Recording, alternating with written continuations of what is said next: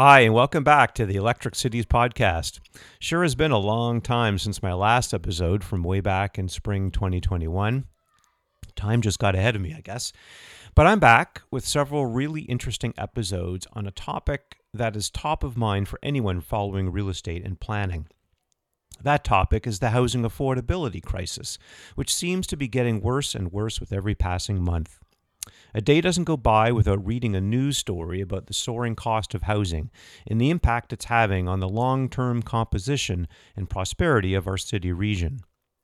Everyone knows this is a complex issue that neither governments nor community groups nor the private sector can address overnight, but it has become a major topic on most people's minds, and there is a growing sense of urgency to come up with some much-needed solutions while trying to overcome so many big challenges that seem to stand in the way.